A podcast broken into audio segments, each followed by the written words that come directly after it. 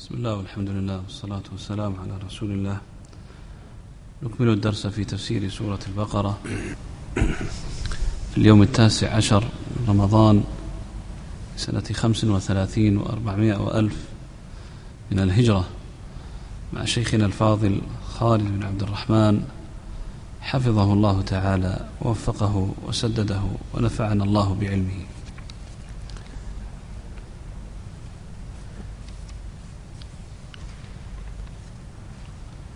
أعوذ بالله السميع العليم من الشيطان الرجيم.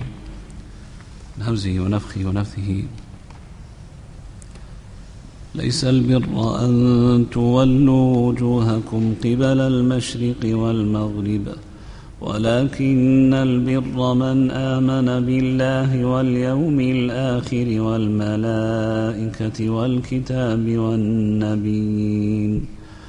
وآتى المال على حبه ذوي القربى واليتامى والمساكين وابن السبيل والسائلين وفي الرقاب وأقام الصلاة وآتى الزكاة والموفون بعهدهم إذا عاهدوا والصابرين في البأساء والضراء وحين البأس أولئك الذين صدقوا وأولئك هم المتقون.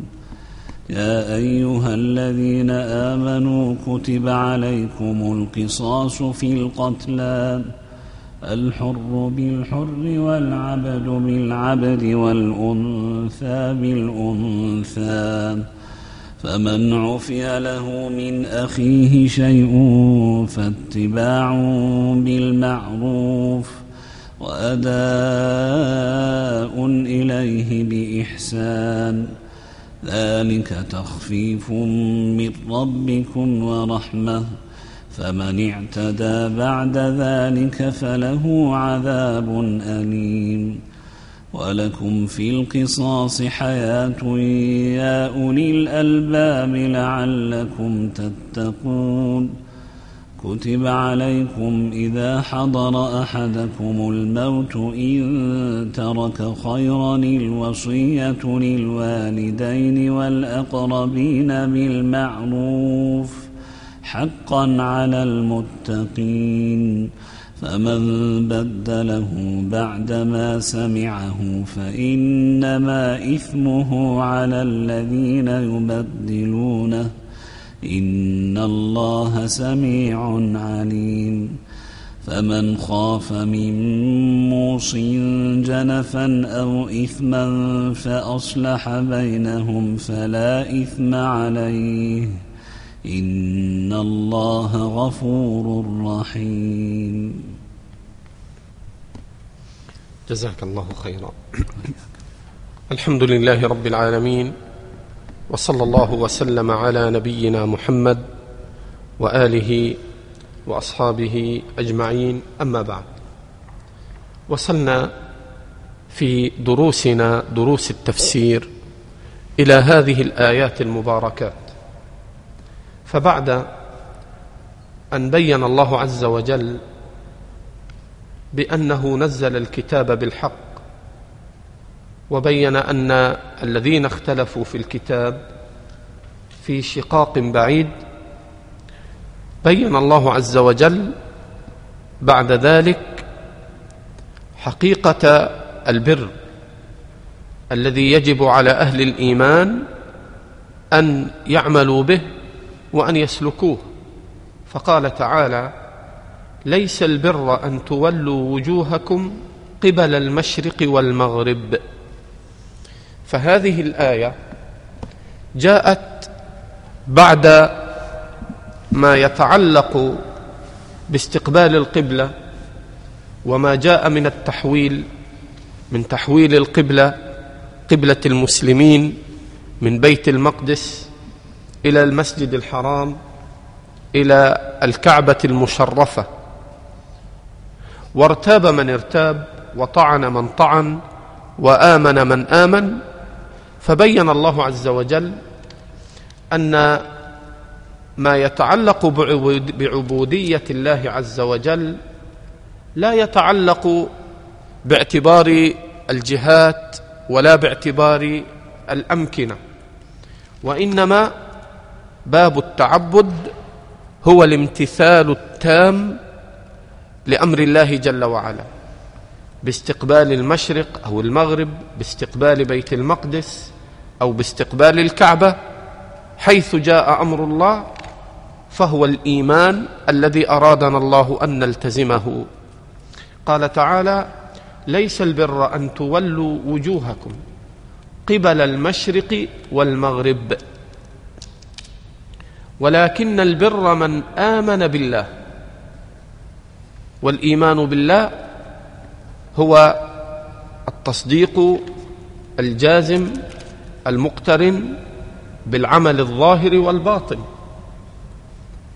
قال من آمن بالله واليوم الآخر والملائكة والكتاب. والكتاب هنا اسم جنس. كقوله تعالى هل أتى على الإنسان حين من الدهر؟ وكما قال تعالى إن الإنسان لفي خسر إلا الذين آمنوا. فالإنسان لا يراد به المفرد وإنما يراد به الجنس. ولذا استثنى جمعا من الإنسان إن الإنسان لفي خسر إلا الذين آمنوا. فاستثناء الجمع من لفظ الإنسان دال على أنه لم يرد به المفرد وإنما أريد به جنس الإنسان. كذلك هنا قوله تعالى من آمن بالله واليوم الآخر والملائكة والكتاب ولم يقل والكتب فالكتاب هنا هو جنس جنس الكتب التي أنزلها الله عز وجل كما تقدم في الآيات قبلها وما أوتي موسى وعيسى وما أوتي النبيون من ربهم. قال الله جل وعلا والنبيين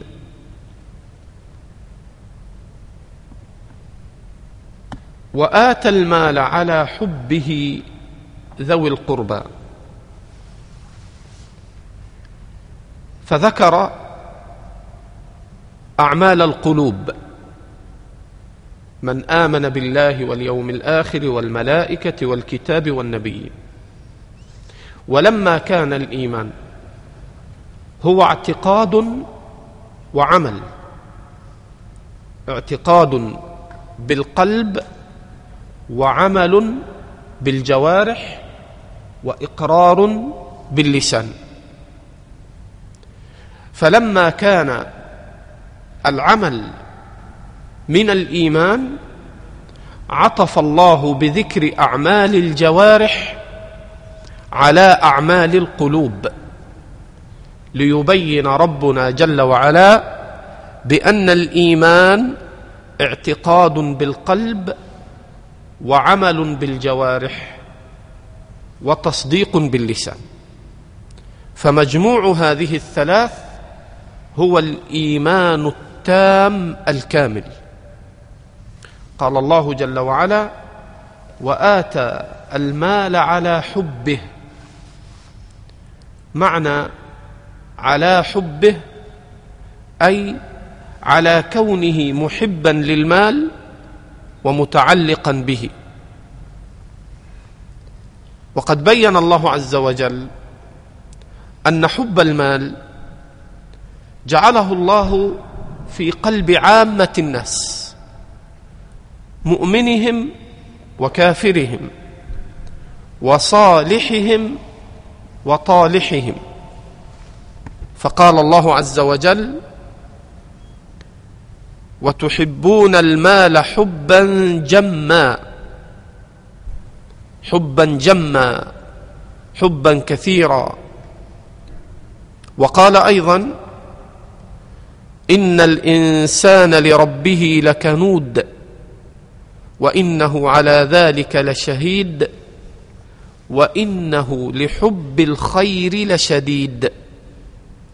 قال العلماء علماء التفسير حب الخير يعني حب المال. فالمقصود أن الله تبارك وتعالى لم ينكر على عباده حب المال. وليس حب المال وليس حب المال ممدوحا أو مذموما. فمن أحب المال واستعمله في طاعة الرحمن كان مأجورا. ومن أحب المال واستعمله في معصية الله كان مأزورا. فحب المال ليس بممدحة ولا بمذمة. ولكن حب المال مع الطاعة لله جل وعلا في صرف المال في وجوه الخير دليل وبرهان على صدق الإيمان. وعلى قوة الإيمان وثباته. فقال الله واتى المال على حبه. ولذلك إتيان المال مع تعلق القلب به ومع حب القلب له فيه معنى المجاهدة. قال تعالى لن تنالوا البر حتى تنفقوا مما تحبون. فكمال البر وتمامه لا يتحقق أن تنفق مما لا تحب. كما قال تعالى ولا تيمموا الخبيث منه تنفقون. ولستم بآخذي. لا تتصدق بحقير مالك وبخبيث مالك الذي لا ترفع به راسا ولا يتعلق به قلبك وإنما تتصدق بما تحب من مالك. فلما نزلت الآية لن تنالوا البر حتى تنفقوا مما تحبون كما جاء في الصحيح جاء عثمان رضي الله عنه وقال يا رسول الله إن أحب مالي إلي بئر بيرحاء وإني جعلتها صدقة للمسلمين فتصدق بأحب ماله اليه قال الله جل وعلا وآتى المال على حبه وقد ثبت في صحيح البخاري سئل النبي صلى الله عليه وسلم أي الصدقة أعظم؟ قال أن تصدق وأنت صحيح شحيح. تخشى الفقر وتأمل الغنى ولا تمهل حتى إذا بلغت الحلقوم قلت أعطوا فلان فلانا كذا ولفلان كذا ولفلان كذا وقد كان لفلان.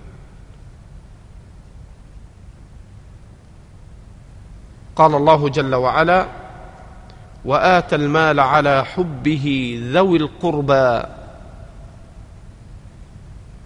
ابتدأ بالقربى.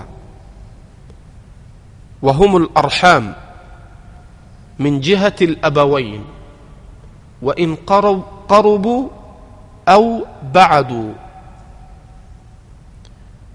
ولذلك كما جاء في صحيح البخاري جاءت زينب امرأة عبد الله بن مسعود فقالت يا رسول الله إن ابن مسعود رجل خفيف ذات اليد يعني رجل فقير.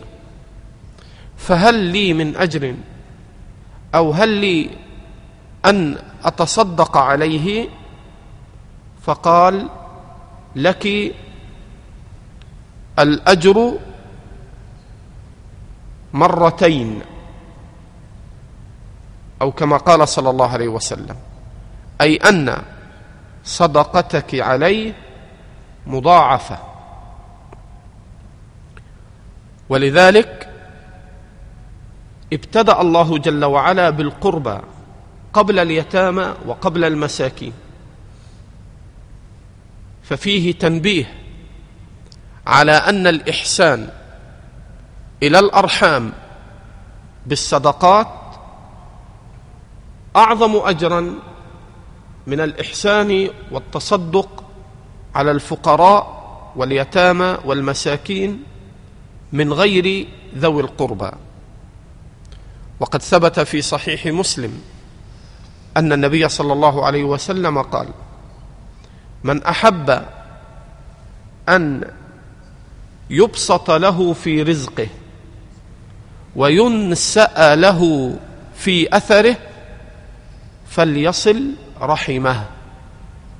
إذا أحببت أن يوسع الله عليك في الرزق والخير وأن يطيل الله عمرك في الطاعة فصل رحمك.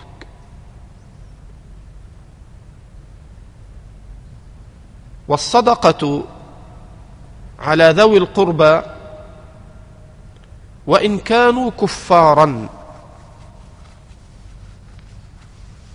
قد يمتنع الإنسان أن ينفق على قرابته إذا كانوا غير مسلمين. وهذا خطأ. وقد ثبت في الصحيح أن النبي صلى الله عليه وسلم لما سألته فالمرأة فقالت يا رسول الله أو سألته زوجته إن أمي أتتني وهي راغبة. وكانت مشركة. أفأصلها؟ فقال صلي أمك. مع أنها كانت كافرة.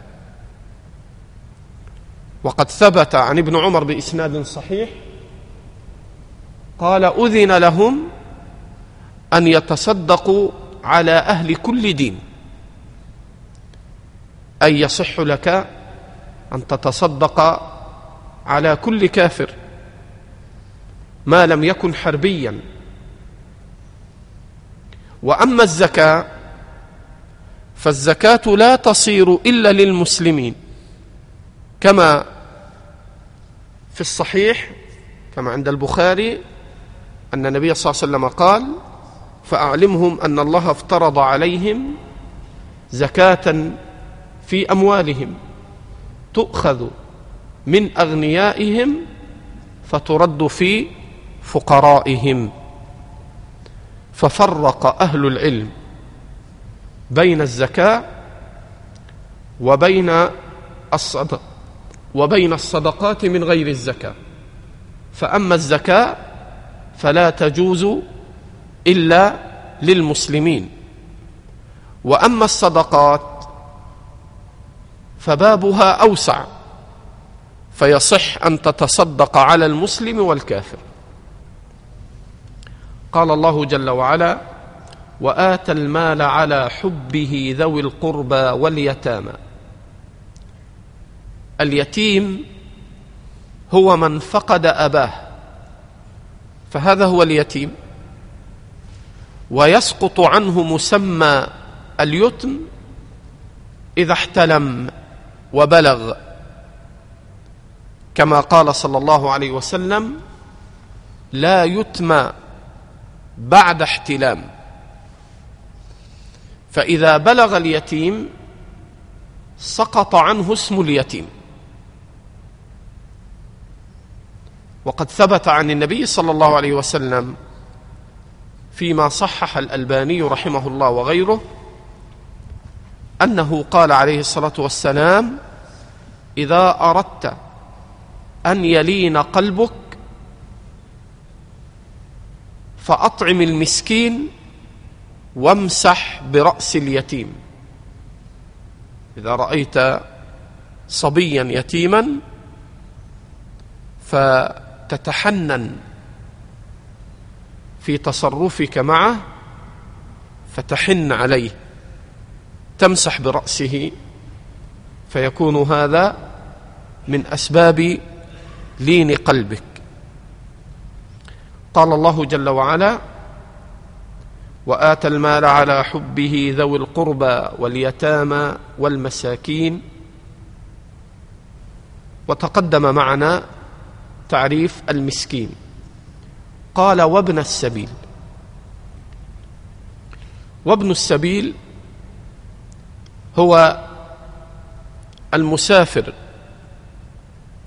المجتاز في الطريق وأصل السبيل هو الطريق.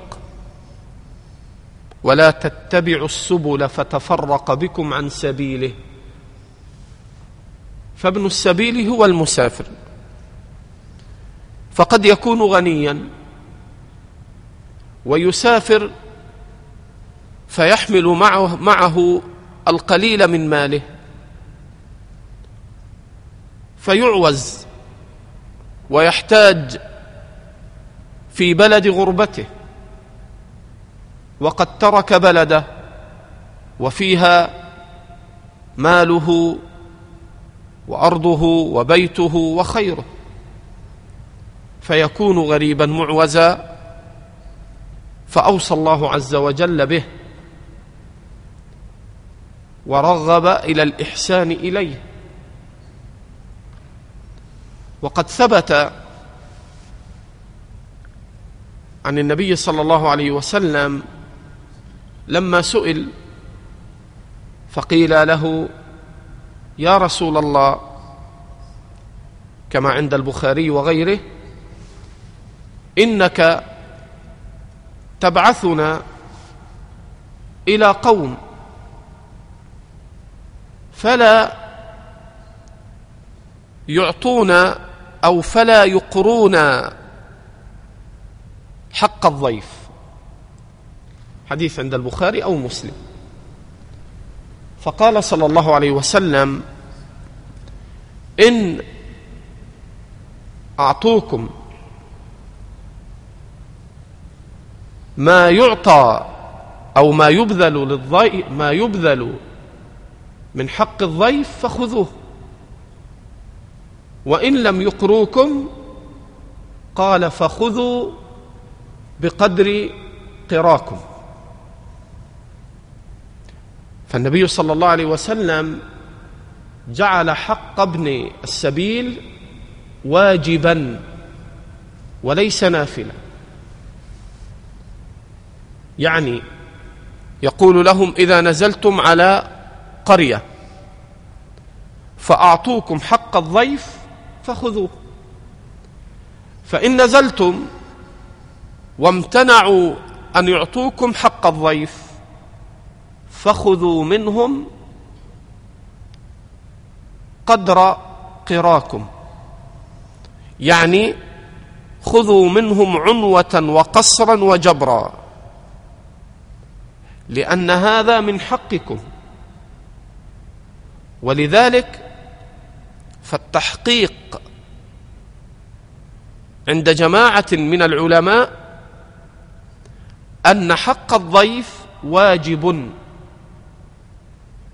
كما جاء في الحديث الضيافة ثلاثة أيام. فما زاد فهو صدقه أي ما زاد عن الثلاثة أيام هو نافلة. وأما الثلاثة فواجب عليك أن تقري الضيف إن كنت مستطيعا. قال الله جل وعلا والسائلين وفي الرقاب. يعني اتى المال للسائلين. المعوز المحتاج الذي يسأل. والنبي صلى الله عليه وسلم قال لا يزال الرجل يلحف في المسألة حتى يأتي يوم القيامة وليس في وجهه مزعة لحم. وقال صلى الله عليه وسلم ومن يستعف يعفه الله ومن يستغني يغنه الله. وأما إذا أحوج الإنسان واضطر للسؤال فحينئذ يجوز له أن يسأل الناس عند الحرج وإذا لم يجد سبيلا. كما قال صلى الله عليه وسلم لا تحل المسألة إلا لثلاث. وهؤلاء الثلاث كلهم معذور محوج. فلا تجوز المسألة إلا عند الحاجة الملحة وعند العذر فهنا يجوز له أن يسأل. قال الله جل وعلا والسائلين وفي الرقاب. آتى المال في الرقاب أي في اعتاق العبيد. فيشتري العبد ويعتقه لله عز وجل. وقد ثبت في الصحيح أن النبي صلى الله عليه وسلم قال من أعتق عبدا أعتق الله كل عضو منه بعضو منه حتى فرجه بفرجه. يعني إذا أعتق عبدا اشترى عبدا وأعتقه لله فالله جل وعلا يقابل كل عضو معتق من العبد بكل عضو معت بكل عضو من المعتق. فيعتقه الله من النار كما أعتق العبد حتى فرجه بفرجه. وفي هذا ما فيه من عظيم توجيه الله عز وجل بأن يسعى المسلمون في تحرير الرقاب. وقال بعض الجهال في زماننا إن الإسلام لا يقر الرق. يقولون هذا ليسايروا أعداء الله الذين أنكروا مسألة الرق. فالله جل وعلا وإن كان رغب بالعتق وإعتاق العبيد والإماء لكن الله جل وعلا لم يحرم الرق. وإلا لو كان محرما لنهى عنه أصلا. وإنما شرع الله عز وجل الرق لحكم عظيمة بالغة. فالله جل وعلا هو الحكيم العليم. وإلا هذه الأمة التي قتل زوجها أو أخوها أو أبوها ولم يبق من يعيلها ويقوم عليها أين تذهب؟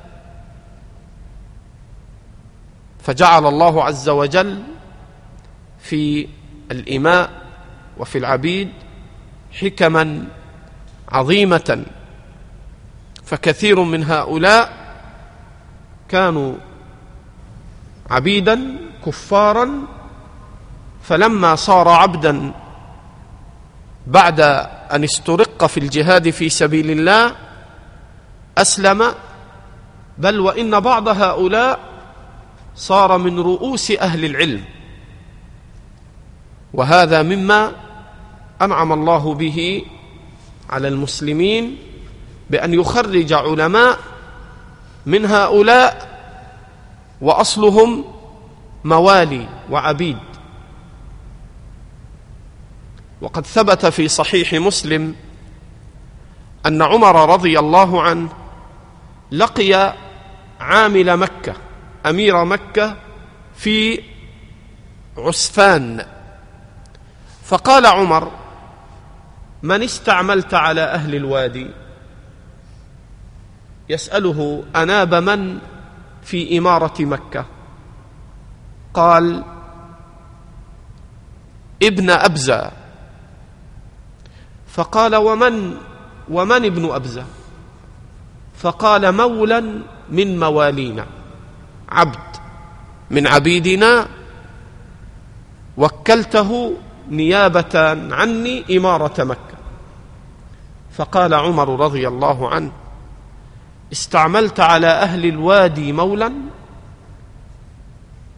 فقال يا أمير المؤمنين إنه حافظ لكتاب الله عالم بالفرائض. فقال عمر رضي الله عنه أما إنك إذ قلت ذلك فإني سمعت رسول الله صلى الله عليه وسلم يقول إن الله يرفع بهذا الكتاب أقواما ويضع به آخرين. رواه مسلم. عبد رفعه الله بالعلم حتى صار أميرا على مكة. قال الله جل وعلا وآتى المال على حبه ذوي القربى واليتامى والمساكين وابن السبيل والسائلين وفي الرقاب. وأقام الصلاة وآتى الزكاة. وهذا من بيان الله عز وجل لحقائق الإيمان وشعبه. فالإيمان منه ما كان بالقلب ومنه ما كان في الجوارح ومنه ما كان في اللسان. فذكر الله اولا الإيمان اعتقاد القلب من آمن بالله واليوم الآخر والملائكة والكتاب ثم عطف بأعمال الجوارح وآتى المال على حبه ثم عطف بالصلاة والزكاة. فبين من أعمال الجوارح ما يتعلق بحقوق الخلق من الإحسان إلى المساكين والقربى واليتامى. ثم عطف بأعمال الإيمان التي هي خالصة لله عز وجل في التعبد من صلاة وزكاة. وهذا كله داخل في شعب الإيمان. كما جاء في الصحيحين الإيمان بضع وستون شعبة. بضع وس بضع وستون شعبة فأعلاها كلمة لا إله إلا الله وأدناها إماطة الأذى عن الطريق والحياء شعبة من الإيمان. قال الله جل وعلا وأقام الصلاة وآتى الزكاة والموفون بعهدهم إذا عاهدوا. وهذا من علامات الإيمان الوفاء بالعهد. وضده من علامات النفاق كما جاء في الصحيحين آية المنافق ثلاث إذا حدث كذب وإذا وعد أخلف وإذا اؤتمن خان. فقوله تعالى والموفون بعهدهم إذا عاهدوا فالوفاء بالعهود واجب. وإن كانت العهود مع غير المسلمين فيجب الوفاء بها. وقد ثبت عن النبي صلى الله عليه وسلم أنه قال من عقد عقدة فلا يحلها حتى ينبذ إليهم على سواء. إذا كان بينك وبين الكفار عهد ومعاهدة قائمة ثم بدا لك أن تترك هذا العهد فيجب أن تخبرهم ولا يجوز أن تغدر بهم وإن كانوا كفارا. هم يغدرون ولكن المسلم لا يغدر وهم لا يوفون بالعهود أو كلما عاهدوا عهدا نبذه فريق منهم بل أكثرهم لا يؤمنون. فهذه خصال اليهود أنهم ينكثون وينبذون العهود. فنهى الله عز وجل أهل الإسلام أن يتشبهوا بخصال اليهود. فإذا كان بينك وبين الكفار عهد فلا يجوز الغدر حتى تخبرهم أن العهد الذي بيني وبينكم انتهى. قال تعالى والموفون بعهدهم إذا عاهدوا والصابرين في الباساء والضراء وحين البأس.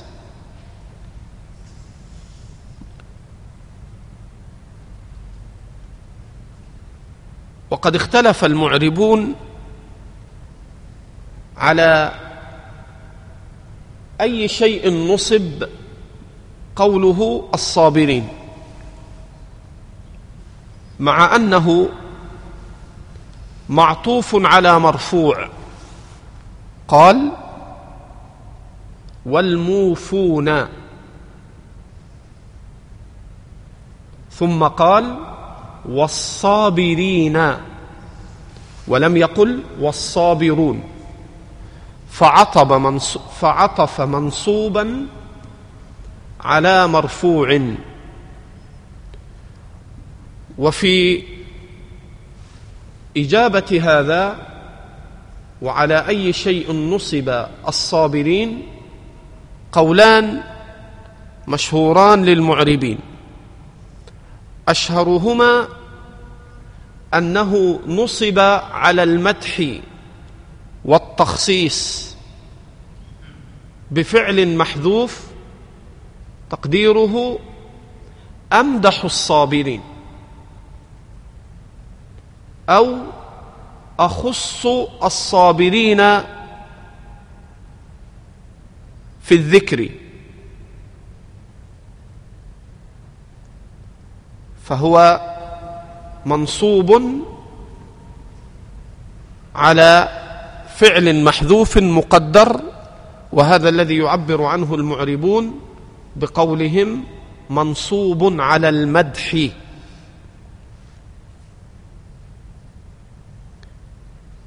وقد ذكر الطبري حين تعرض لإعراب هذا أن هذا من المعلوم في أشعار العرب. وساق بيت شعر قال إلى الملك القرام وابن, اله وابن الهمام وليث الكتيبة في المزدحم. قال وليث فأتى بها منصوبة ولم يقل وليثي مع أنها معطوفة على مجرور. فالحاصل هذا الوجه الأول. والوجه الآخر قيل بأن الصابرين نصب على المعطوف قبله ولكن ليس الموفون وإنما المساكين وابن وابن السبيل والسائلين.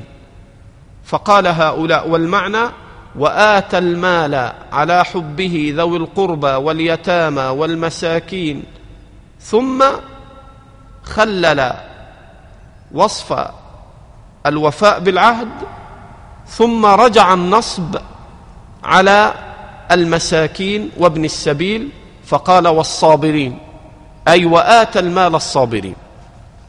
وهذا وجه آخر والوجه الأول أصح وأظهر القولين وأن النصب وأن النصب هنا كان على المدح كما يقول أكثر المعربين. قال والصابرين في البأساء والضراء وحين البأس. فذكر جل وعلا الصبر في ثلاثة أشياء. وقد ثبت عن ابن مسعود وغيره من السلف تفسير البأساء أي الفقر والضراء المرض وحين البأس الجهاد في سبيل الله. فهم صابرون. إذا ابتلوا بالفقر وصابرون. إذا ابتلوا بالمرض وصابرون حين يلقون عدوهم. أولئك الذين صدقوا وأولئك هم المتقون. صدقوا في دعوى الإيمان. فتحقق فيهم التقوى. قال وأولئك هم المتقون.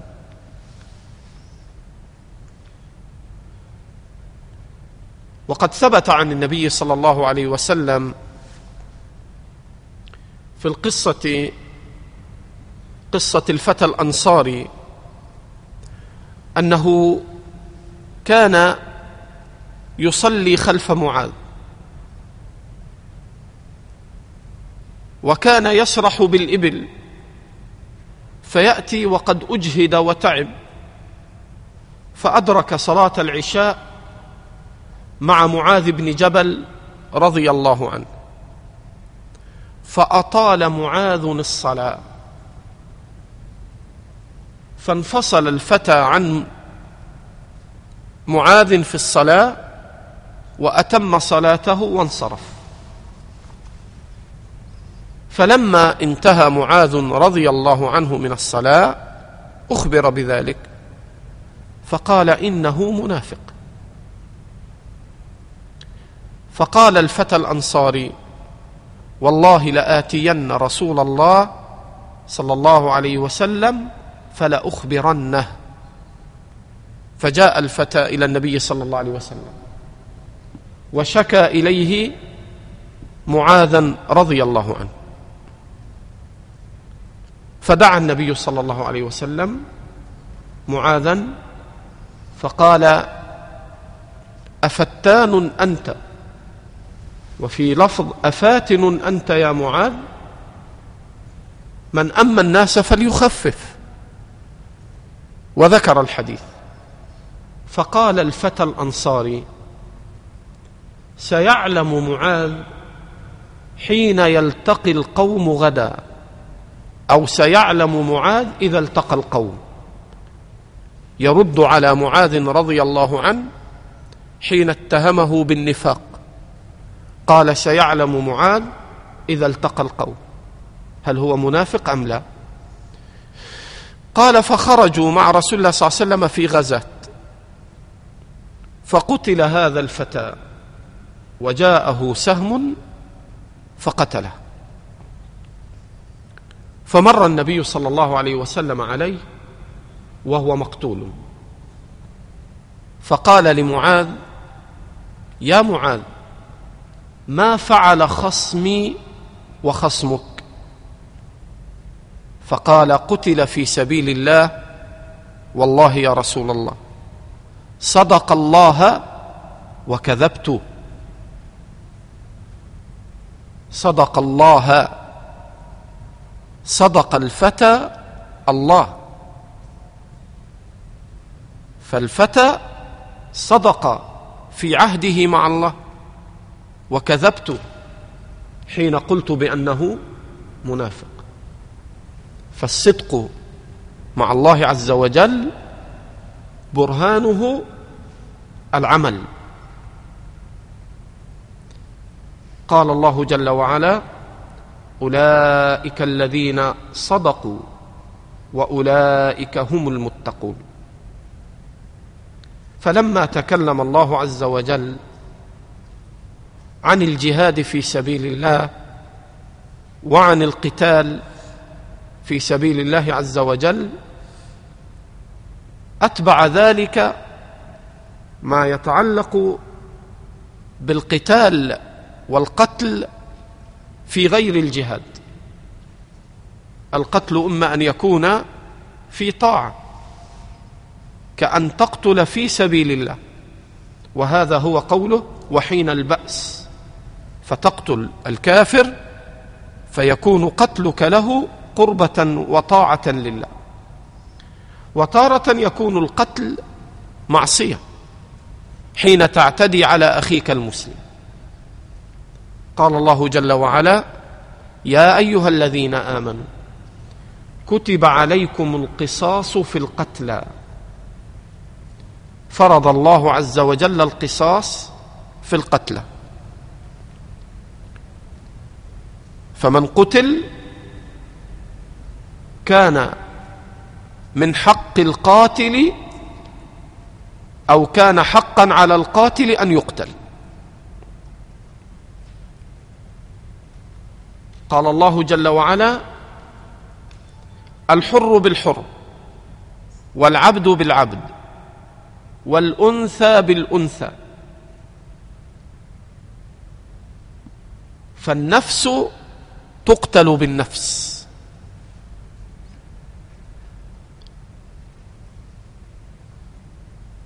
إلا أن المسلم لا يقتل بالكافر. فقد جاء في الصحيحين أن النبي صلى الله عليه وسلم قال لا يقتل مسلم بكافر. إذا قتل مسلم كافرا فإنه لا قصاص. لأن المسلم لا يقتل بالكافر كما جاء في الصحيحين. وقد ثبت في صحيح البخاري عن ابن عباس رضي الله عنهما قال يا أيها الذين آمنوا كتب عليكم القصاص في القتلى. قال ابن عباس لم يكن في بني إسرائيل الدية وإنما كان في بني إسرائيل القصاص.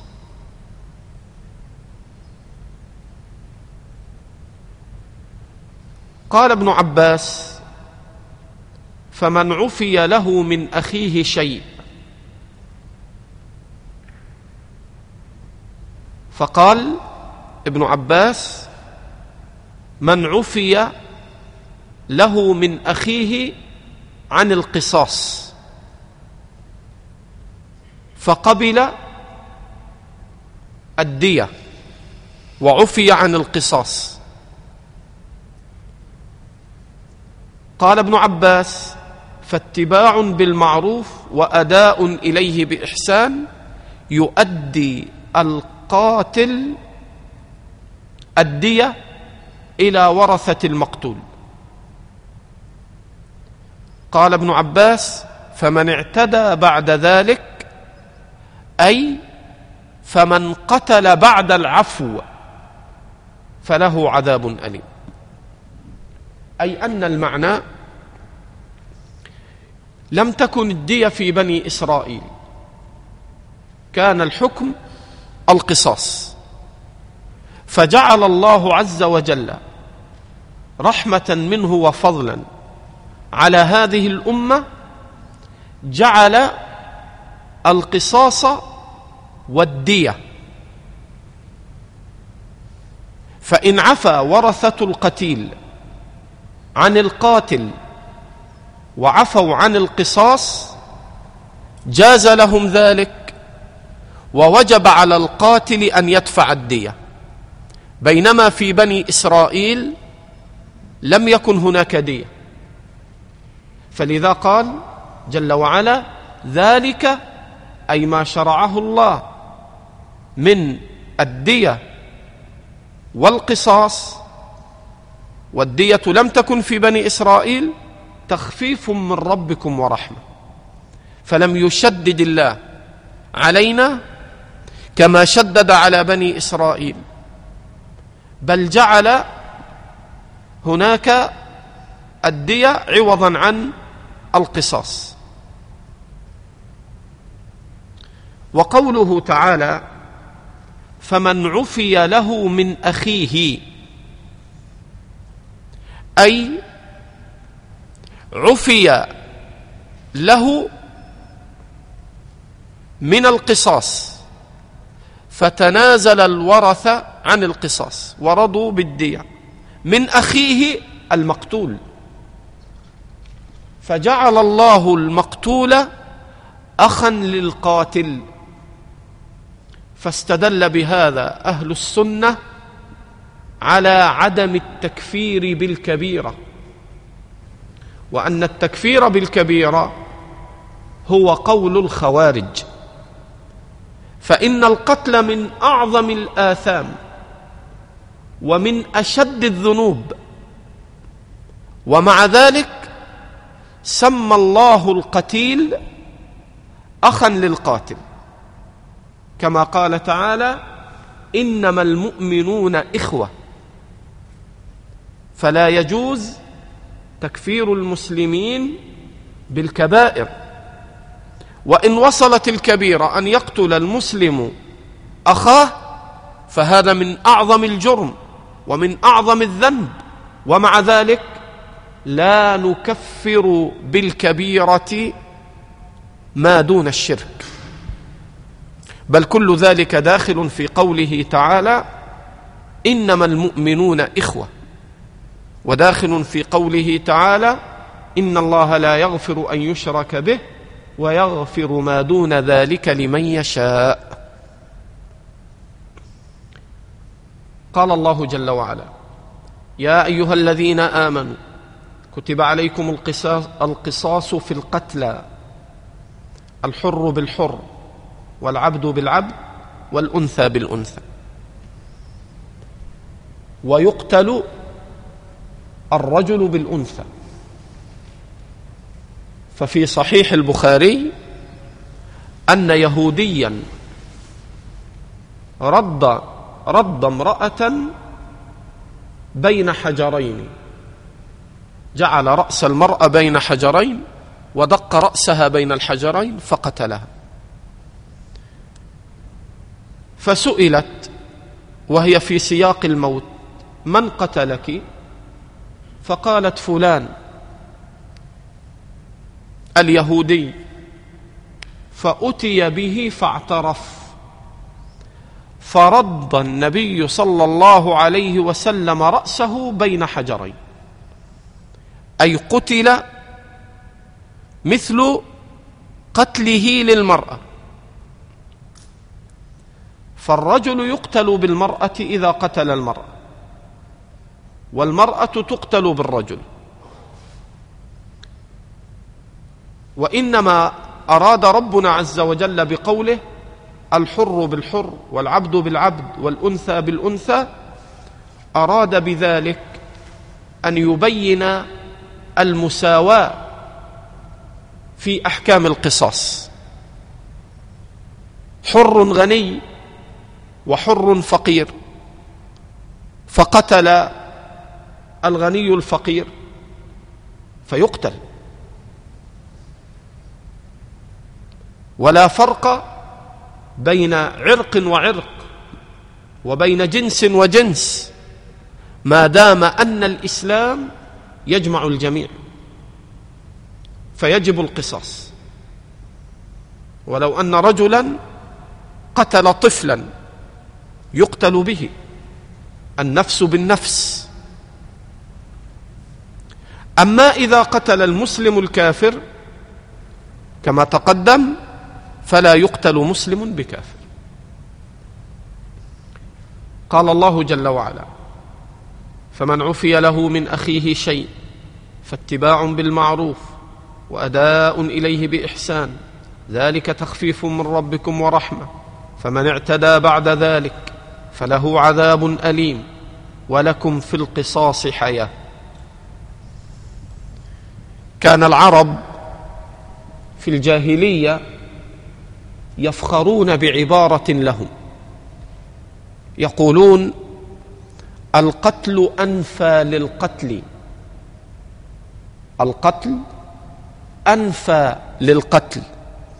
أي إذا قتل القاتل فيكون قتل القاتل سببا لنفي حصول القتل. يخشى الناس من أن يقتل أحدهم غيره فيقتل. فيكون قتل القاتل نافيا لحصول القتل من غيره. وكانوا يفتخرون بهذه العبارة ويتباهون لما فيها من معنى عظيم. فجاء القرآن بأبلغ وبأعظم من عبارتهم. إذ هو كلام ربنا عز وجل. فقال ولكم في القصاص حياة. وقد اجتهد بعض العلماء في بحث عظيم جدا. أتى بهات بهاتين العبارتين القتل أنفى للقتل. وأتى بلفظ القرآن ولكم في القصاص حياه فبين وجوه الفرق بين العبارتين من حيث البلاغة والجمال وكمال وتمام المعنى. فكان مما ذكر هذا العالم قال أما قول العرب القتل أنفى للقتل فهذا فيه سلب. القتل إذا قتل القاتل أنفى لحصول قتل. قال لكن الأبلغ أن يقال بل القصاص حياة. ليس فقط أنه نفى القتل بل إن القتل لهذا القاتل صار سببا لحياة غيره. فهذا أبلغ من النفي لأن إثبات الحياة أبلغ في الدلالة والمعنى من نفي القتل. هذا وجه. الوجه الثاني أن العرب تقول القتل أنفى للقتل. هذا ليس بصحيح. لأن كلمة القتل قد يقع القتل ظلما فلا ينفي القتل بل القتل حين يقع ظلما يكون داعية لماذا؟ لحصول قتل آخر. لأن القتل قد يكون بحق بأن يقتل القاتل فيكون أنفى للقتل. وقد يكون القتل قتلا باطلا كاعتداء الناس بعضهم على بعض. فيهيج الناس ليأخذوا حق قتيلهم. فحين تقول القتل أنفى للقتل توسعت في القتل. لكن حين تقول القصاص حياة هذا هو الذي يكون بالحياة. لأن القصاص هو أن تقتل المعتدي. فلفظ القصاص أبلغ في أداء المعنى من لفظ القتل الذي يدخل فيه قتل أحق وقتل الباطل. هذا وجه آخر. ووجه ثالث أن قولهم القتل أنفى للقتل ليس فيه معنى الحكمة والعلة. بينما القصاص فيه معنى الحكمة والعلة. لماذا شرع أن يقتل القاتل؟ لأنه قتل بالقصاص. لأنه ظالم اقتص منه. ثم من الوجوه الوجه الرابع إذا أتيت للكلمات. فتأمل. القتل أنفى للقتل وقوله القصاص حياة كلمتان. فهي من حيث تركيب الكلام أقل من كلام العرب. فالعرب يقولون القتل أنفى للقتل. بينما هنا القصاص حياة. فهي أقل في الكلام وأعظم وأبلغ في المعنى. وله هذا العالم كلام كثير في هذا المبحث. المقصود. هذا الكلام جاء لبعض علماء آه، القرآن وهو صاحب كتاب إعراب القرآن. الكريم وبيانه وهو ذاك العالم السوري صاحب كتاب إعراب القرآن الكريم وبيانه محيي الدين درويش وهو في الحقيقة ليس كلامه هو وإنما هو ناقل لكلام العلماء الموزع في كتب التفسير. وهو محيي الدين درويش في كتابه إعراب القرآن الكريم وبيانه. نعم. وأقصد طبعا كما جاء في كلام عالم في اللغة العربية. نعم.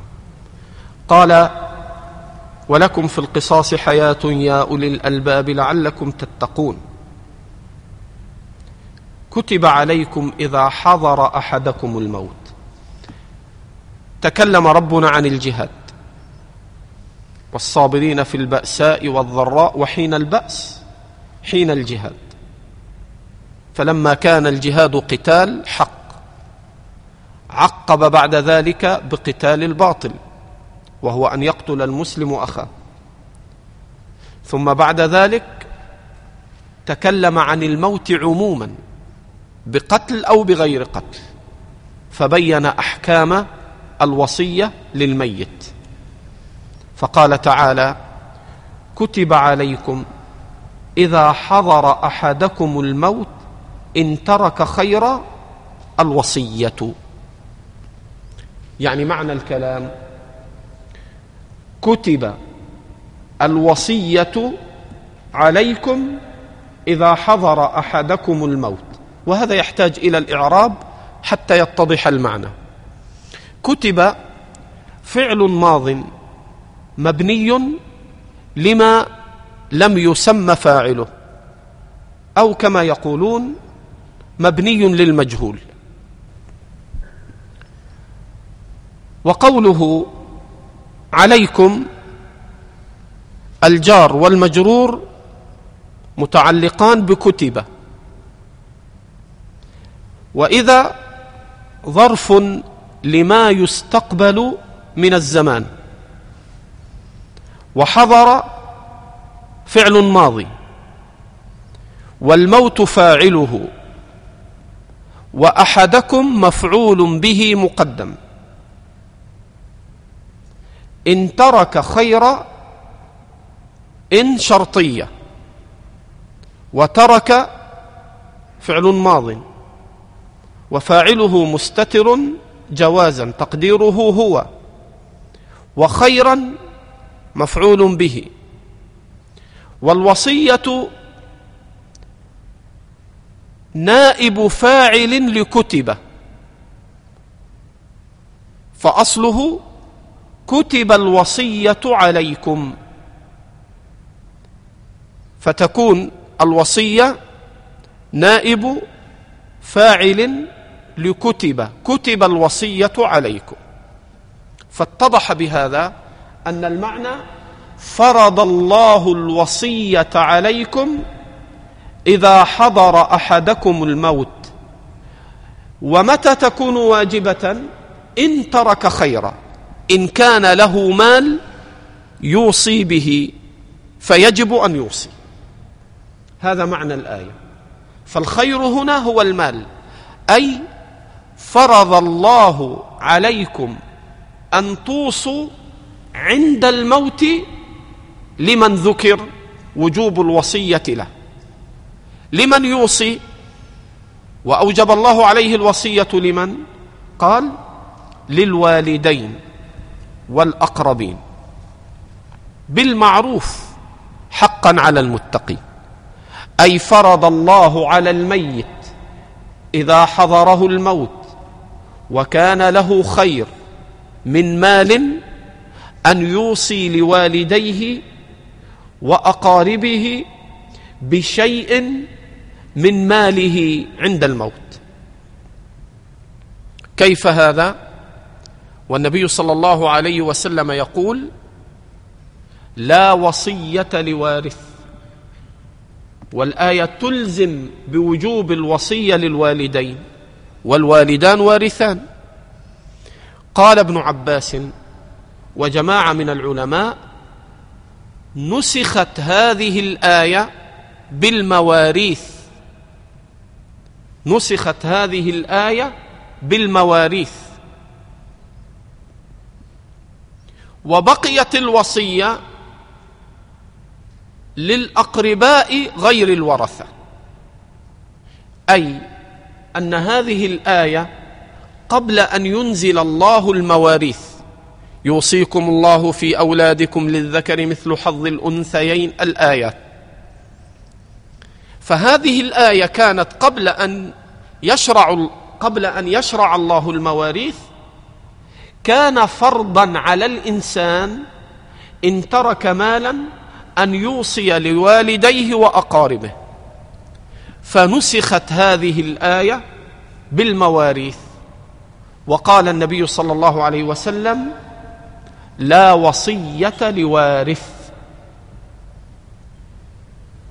فاتفق العلماء على نسخها للوالدين والأقارب الورثة.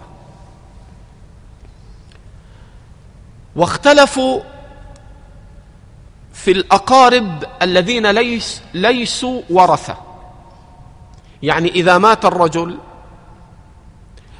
عند الاحتضار أو عند وفاة أو قبل الوفاة لا لا يجوز أن يوصي للوالدين. لأن الوالدان لأن الوالدين ورثة.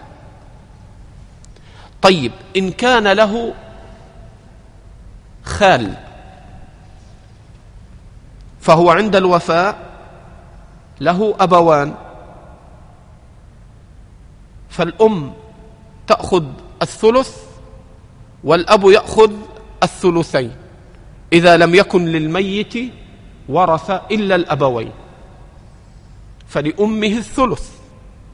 إذا والباقي للأب. فإن كان له خال هنا الخال من أقاربه لا يرث. هل يجب أن, أن يوصي للخال بشيء من المال؟ أم لا؟ اختلف العلماء.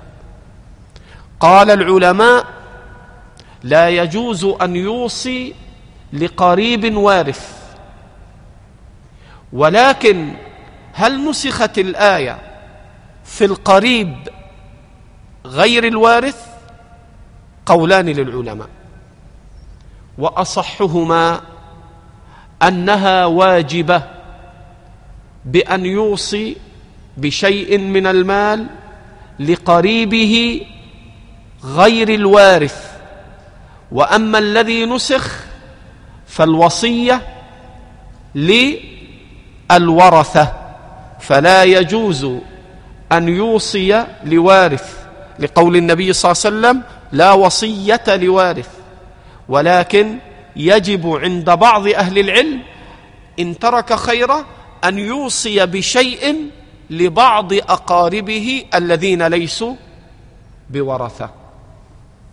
هذا قول جماعة من العلماء وإليه ذهب بعض الصحابة وبعض السلف وهو ظاهر القرآن.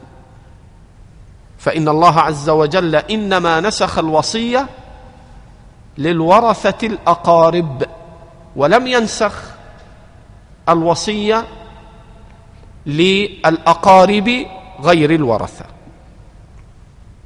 قال الله جل وعلا كتب عليكم إذا حضر أحدكم الموت إن ترك خيرا الوصية للوالدين والأقربين بالمعروف حقا على المتقين أي أن الوصية واجبة فمن بدله بعدما سمعه من بدل الوصية وكذب وغير وبدل فإنما إثمه على الذين يبدلونه إن الله سميع عليم.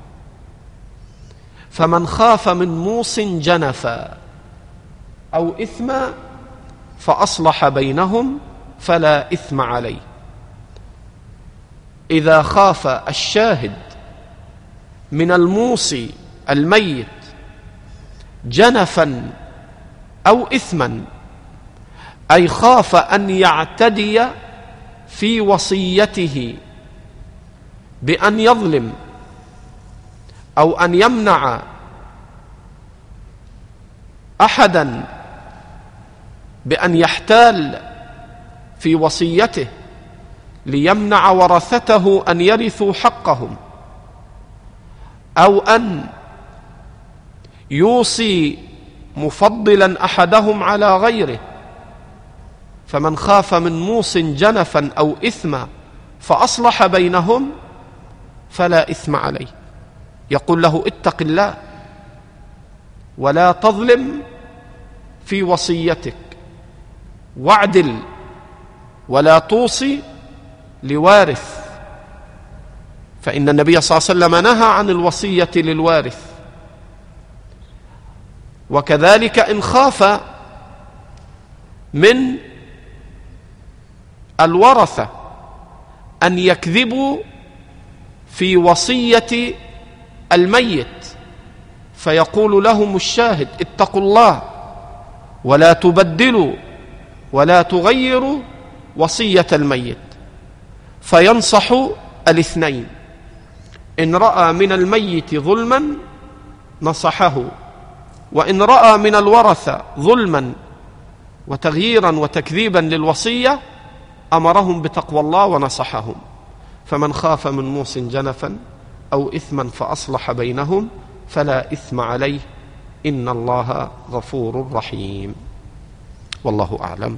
صلى الله وسلم على محمد وآله.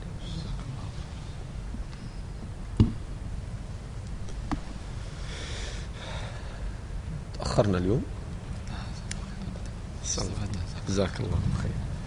شيخنا هنا يرد سؤال. قوله تعالى يا أيها الذين آمنوا كتب عليكم القصاص في القتلى.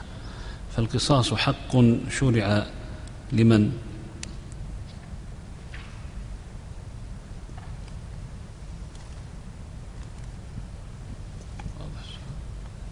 أعد السؤال. قوله تعالى يا أيها الذين آمنوا كتب عليكم القصاص في القتلى. الحق للقصاص في القصاص لمن؟ أي نعم. واضح.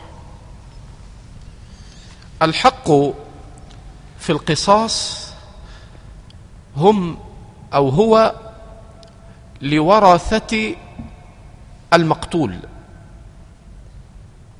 وقد جاء في الصحيحين من حديث أبي هريرة رضي الله عنه أن النبي صلى الله عليه وسلم قال من قتل له قتيل فهو بخير النظرين.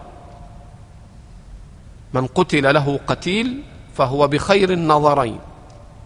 إما أن يؤدي وإما أن يقاد. فحق القصاص لورثة المقتول. فإذا تنازلوا عن الحق ورثته ورضوا بالدية كان لهم ذلك. نعم. هل يشرع لغير ولي الأمر ولعصابة ما أن يأتوا بتنفيذ هذا القصاص؟ هذا للأسف من جهل الناس عندنا في مصر من سنين طويلة. سيما في بلاد الصعيد ما يسمى بفتنة الثأر. وهناك بعض مسائل الثأر إلى وقتنا هذا تعود إلى ما يزيد عن مئة سنة تزيد عن مئة سنة.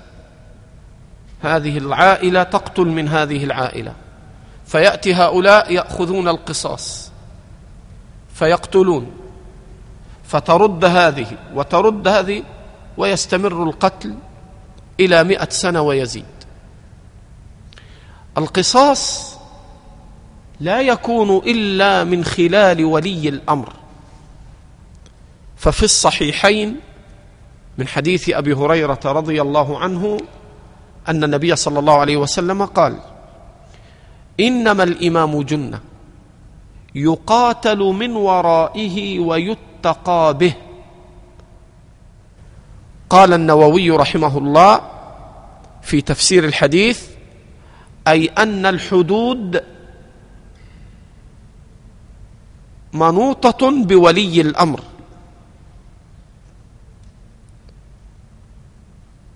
لذلك لا يجوز للناس أن يقيموا أحكام القصاص دون أن يرجعوا إلى السلطان. فأنت اليوم إذا قتلت احدا فقلت لك لماذا قتلته؟ تقول لأنه قتل أخي. أين البينة؟ وهب أن البينة قائمة. فأنك تفتئت على ولي الأمر أي تعتدي على حق ولي الأمر. وكان الصحابة إذا حصل شيء من القصاص يحكم النبي صلى الله عليه وسلم ثم يسلم القاتل إلى أولياء المقتول. فما كانوا يقتلونه ابتداء؟ فلا يجوز القصاص إلا من خلال ولي الأمر. كالمحاكم الموجودة الآن التي أقامها ولاة الأمر والقضاه ينظرون في مسائل القتل. أما أن يتولى ذلك آحاد الناس فهذا يؤول إلى ما هو واقع عندنا الآن في مصر من مئة سنة وزيادة من الدماء التي تسيل كالأنهار. ونعوذ بالله من الفتن. نعم. لو تطوع قوم للقيام بالحسبة هل يعتبر فعلهم مشروعا؟ لو تطوع قوم بالحسبة فهل يعتبر فعلهم مشروعا؟ إيضاح السؤال يعني لو أن جماعة قالوا نحن سنقوم فيما بيننا ومعنا رجل صاحب علم ومعنا أناس معهم السلاح والقوة فنحن سنقوم بالحسبة ونقيم الحدود فنقطع اليد ونجلد ونقتل القاتل فيقومون بهذا. هكذا السؤال. نعم. هذا في الحقيقة هو خروج عن ولاية السلطان أو افتئات على حق السلطان. وإلا ما معنى قول النبي صلى الله عليه وسلم إنما الإمام جنه يقاتل من ورائه ويتقى به. وقد يقول قائل هذا السلطان ربما عطل الحدود فنحن نقوم بالحسبة ونقيم الحدود لأن السلطان ظلم وعطل الحدود. أقول وهذا رد للحديث. فإن الحديث في آخره قال إنما الإمام جنة يقاتل من ورائه ويتقى به فإن أمر بتقوى الله وعدل كان له به أجر وإن يأمر بغيره كان عليه منه. فبين النبي صلى الله عليه وسلم أن السلطان إذا كان ظالما أو كان عادلا فهو في كلا الحالين بيده شأن القتال. إنما الإمام جنة يقاتل من ورائه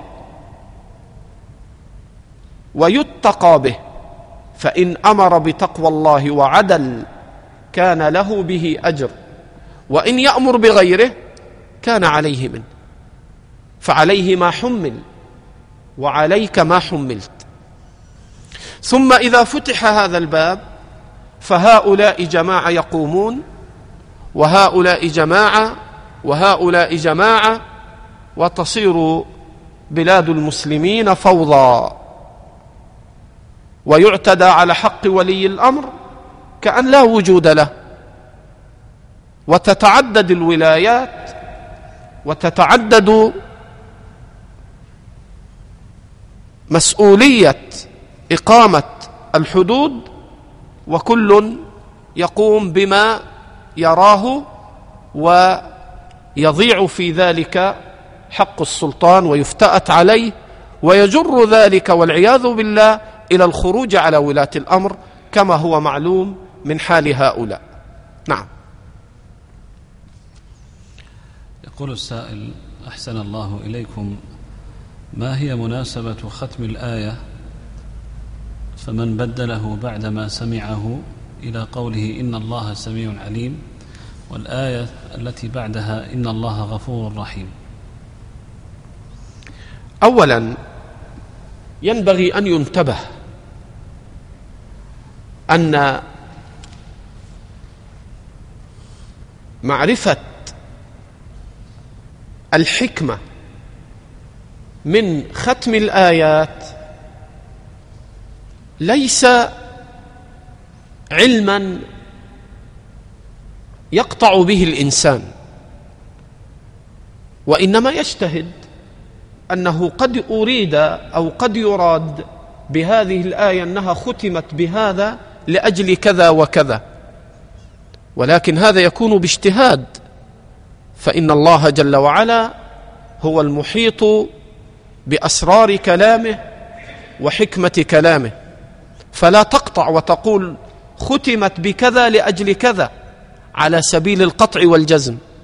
وإنما هذا اجتهاد منك قد تصيب وقد تخطئ. فينتبه لهذا. والذي يظهر أن ختم الآية فمن بدله بعدما سمعه فإنما إثمه على الذين يبدلونه. ظاهر المناسبة من هذا من بدل الوصية بعد أن سمعها فذكر الله أن هذا سمع وبدل. فناسب أن تختم الآية بأن الله سميع عليم أي أنت سمعت وغيرت. ولكن الله سمع وعلم أنك غيرت ما سمعت وقد سمعه الله سبحانه وتعالى. ثم قرن بين السميع والعليم فسمع الوصية التي أنت بدلتها وعلم بخيانتك لما بدلت وغيرت. فالمناسبة ظاهرة. وأما قوله فمن خاف من موص جنفا أي أن الشاهد يصلح بينهم بين الميت وبين الورثة. فيأمر الميت بتقوى الله وأن لا يظلم ويأمر الورثة بتقوى الله أن لا يغيروا. فما معنى إن الله غفور رحيم؟ أي أنه حين يصلح بينهم فإن ثاب وتاب إلى الله الميت وقال لهذا الناصح جزاك الله خيرا على ما نصحت. أو قال الورثة جزاك الله خيرا قد أردنا أن نعصي ربنا ولكنك نبهتنا. فتاب الميت من الظلم بعد أن نصح وتاب الورثة بعد أن نصحوا فإن الله جل وعلا يفتح لهم باب التوبة فناسب أن يقول إن الله غفور رحيم.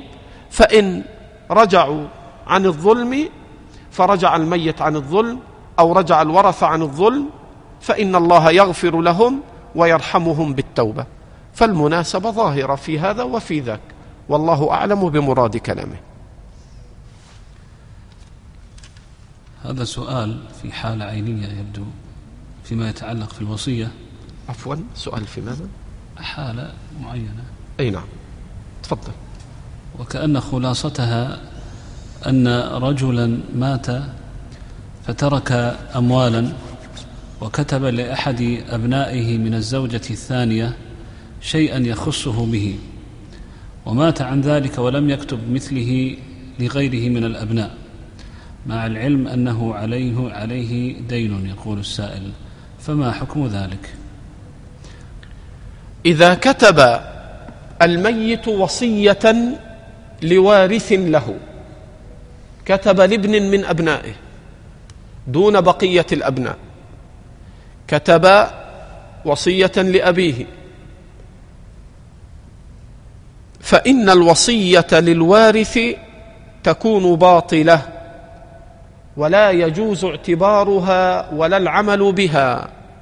لقول النبي صلى الله عليه وسلم لا وصية لوارث. فكل من يرث الميت فالوصية له باطلة لا تنفذ ولا يعمل بها. نعم. حتى لو كان هذا الموصى إليه محتاجا إلى هذه الوصية أو النبي صلى الله عليه وسلم يقول لا وصية لوارث.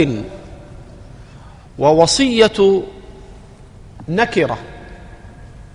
نكرة منفية. لا وصية. والنكرة المنفية تفيد العموم. فأي وصية لا تجوز. وقوله لوارث فوارث نكرة. فمعنى ذلك لا يجوز الوصية لأي وارث فلا تجوز أي وصية لأي وارث غنيا كان أو فقيرا محتاجا كان أو غير محتاج. فالوصية باطلة لأي وارث من الورثة وإنما يأخذ حقه من الميراث الذي جعله الله له. نعم. جزاكم الله خيرا. والحمد لله رب العالمين. ونعتذر لإخواننا اليوم. يبدو أننا أطلنا كثيرا.